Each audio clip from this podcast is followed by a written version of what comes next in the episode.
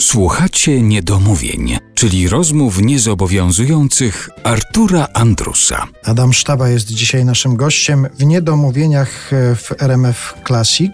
Wracając jeszcze do sytuacji, że no zacząłeś bardzo wcześnie i jak się nawet spojrzy na to, co zrobiłeś dotychczas w swoim życiu, to jest to imponujący dorobek. Łapiesz się już na tym, że na przykład w telewizji czasem słyszysz albo w radiu słyszysz jakiś utwór i się zastanawiasz, czy to jest moje, czy to jest nie moje. Czy jesteś w stanie to tak bezbłędnie rozpoznać natychmiast, że to jest twoja aranżacja? To no, tak. Kompozycję pewnie łatwiej To, jeszcze. to tak, to, to oczywiście tak, bo to mimo wszystko, jak coś nawet było pisane 20 lat temu, to człowiek rozpoznaje siebie dość mocno. Chyba trudem jest, y, skoro już o tym powiedziałeś, to, że żebyśmy akceptowali to, co y, napisaliśmy 20 lat temu, bo jak wiemy, z- już po roku albo nawet szybciej chcielibyśmy zmieniać wszystko.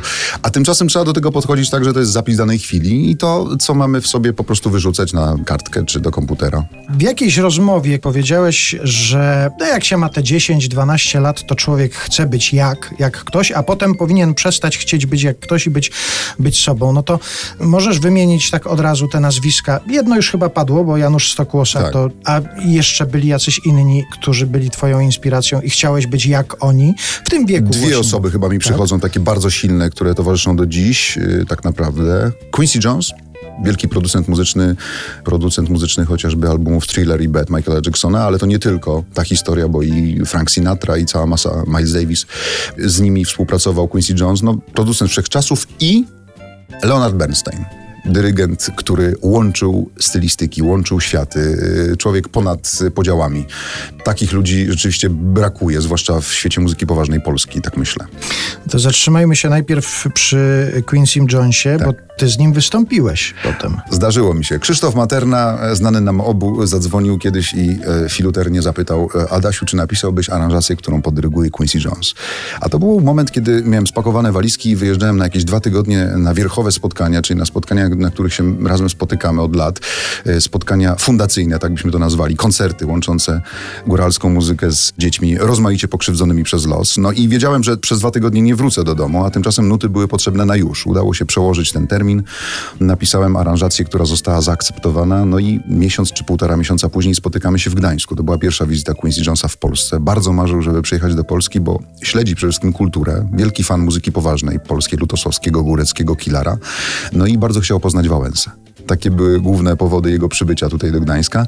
Spotkaliśmy się, pokazał mi sygnet, który nosi od 40 chyba lat, który mu towarzyszy oczywiście zawsze, od Franka Sinatry, od jego mistrza ówczesnego. Widząc, że ja patrzę na swojego mistrza, pokazał mi coś, co dostał od swojego mistrza.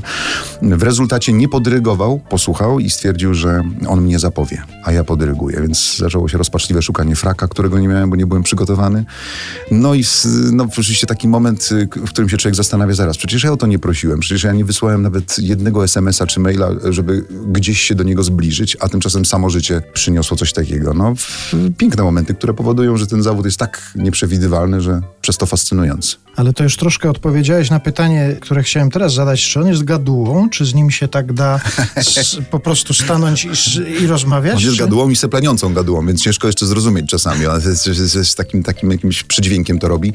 Tak, tak. No to jest historia niebywała. Jest taki fantastyczny film na jednym z z serwisów streamingowych. Warto go zobaczyć, bo to są takie dwa odcinki, w których ta historia Quincy Jonesa jest pięknie pokazana. To, jaką przeszedł drogę, to jak czarnoskórzy mm, muzycy mieli ciężko w Stanach.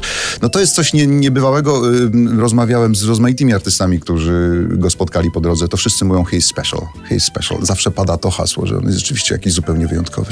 Bo takie e, sytuacje spotkania kogoś, kto się kimś fascynuje, z tą gwiazdą, którą się fascynuje, z tym mistrzem, bywają różne, bo tu mi się przypomina taka historia o Andrzeju Trzaskowskim, który miał szczęście podejść do wybitnego jazzmena i powiedzieć mu o tym, jak się nim inspirował, jak, e, jak był ważny, jak wielu ludzi w Polsce docenia, jak wielu ludzi chce grać. I cała odpowiedź tego wybitnego jazzmena było yeah.